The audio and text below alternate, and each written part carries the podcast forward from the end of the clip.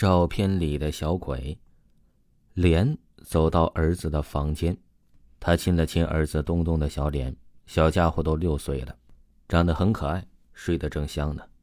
母亲走过来埋怨道：“你怎么才回来呀？东东都生气了，都不要你这个妈妈了。”莲无奈的解释。下班的时候，医院突然来了几个病人，人手不够用，帮了一下忙。母亲还要说什么，连摇摇头。母亲叹口气，便没有说什么。从抽屉里拿出了几张照片，递给莲。是带东东出去玩的时候照的，你看看。好舒服呀！莲冲了个澡，换上了宽松的衣服，躺在床上，不由得呻吟一声，拿起儿子的照片，仔细的看了起来。东东很像他爸，很帅气的样子，那眼神特清澈。连不由得亲了亲儿子的照片哎，那是什么？儿子照片背后是一片矮木丛，木丛间隐约露出一张小孩的脸，眉清目秀的，一脸渴望的样子。还有人偷影，连没有在意，把儿子的照片放在枕边睡了。这几天真的好累。夜深了，连枕边里的照片突然飘出了一团轻雾。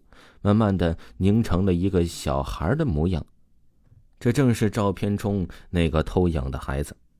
小孩看了眼熟睡之中的莲，没有一点声音。小孩轻轻的飘了出去，来到了东东的房间，一指门，门开了，站在了东东的床前，静静的看着东东。良久，小孩慢慢的伸出一个手指，碰了碰东东的脸，马上又缩了回去。反复试了几次，最后小手慢慢的碰着东东的脸。过了许久，小孩叹了口气，声音在空旷的房间里传了出去。小孩慢慢的飘回了莲的房间，变成了一团轻雾，又回到了照片。莲昨晚睡得很香，早上吃饭的时候，母亲问莲，晚上有没有听到小孩的声音？莲摇头，没有听到。不对，那不是东东的声音，是别的小孩的声音。那声音听上去很可怜。妈呀，你就别多想了，可能是邻居家的吧。你别疑神疑鬼了。母亲摇摇头，便不再说话了。接着叫醒东东起床。又过了几天，母亲告诉莲，她听到东东和别的男人聊天，很小声的。自己走过去想听听的时候，却发现没有了。推开房门，却发现东东睡得很熟，自己也就睡了。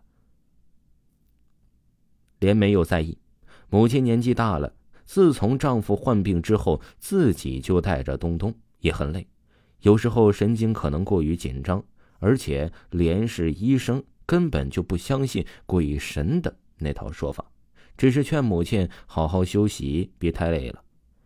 夜里，连突然醒了，感觉到口渴。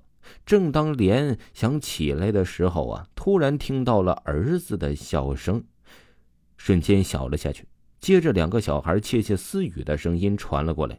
连房门总是开的，为的是怕儿子有病什么的，自己也能早点听见。莲害怕了，回想起自己母亲的话，越想越害怕。母亲战胜了恐惧，莲不顾一切的冲了过去，打开了灯。看到东东刚刚躺下，来不及盖被子，慌慌张张的样子，连一把抱起孩子，跑到房间门口：“是谁呀？出来！”连大声叫道。没有人回答，接着叫了几声，母亲过来了。怎么了？连说道：“有人在东东的房间。”连仔细的看着儿子的房间，没有人，又问儿子：“东东啊，你刚才和和谁说话呢？快告诉妈妈。”东东没有说话。莲生气了，你这孩子怎么不懂事呢？快告诉妈妈！东东犹豫了一下，还是没有告诉妈妈。连打了儿子一巴掌，东东委屈的哭了。正当连还要打的时候，房间里突然出现了一团青雾，一个小孩出现了，愤怒的对莲说道：“你不要打他了，是我，真的有鬼啊，好眼熟啊！对了，是照片里的那个孩子。”小孩飘了过来，说道：“不用害怕，我没有恶意的，只是和东东聊聊天我叫强强，七岁的时候在路上贪玩，不小心被车撞死了。父母伤心过度，也搬家走了，我也找不到了。我没有家了，一直游荡在外面。那天看到东东在拍照，我很好奇，想看看，没有想到困到相片里了，不能走了。我真的没有恶意，就是想找个人聊天。我真的缺少朋友。莲的母亲叹了一口气，好可怜的孩子呀。莲听着也感到心酸，但还是说道：“人和鬼是做不了朋友的。”你知道吗？这样吧，你知道你父母的名字和电话吗？我看能不能帮你找到你的父母，让你们见上一面。小孩高兴的说道：“我知道，我告诉你。”过了一天，连请了假，早早的在家等着一位客人。一位漂亮的女人进来了，眼睛很红，看得出来她哭过。电话都说过了，连把照片给那个女人看。女人看完说道：“是他，真的是他呀，儿子。”妈妈来了，你出来吧！一团惊雾出现，小孩出现了。女人扑过去想抱住儿子，双臂却穿过儿子的身体。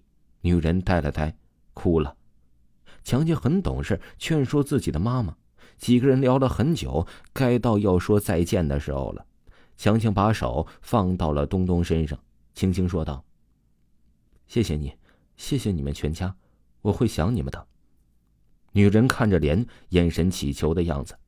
莲明白，点了点头，把那张照片递给了女人。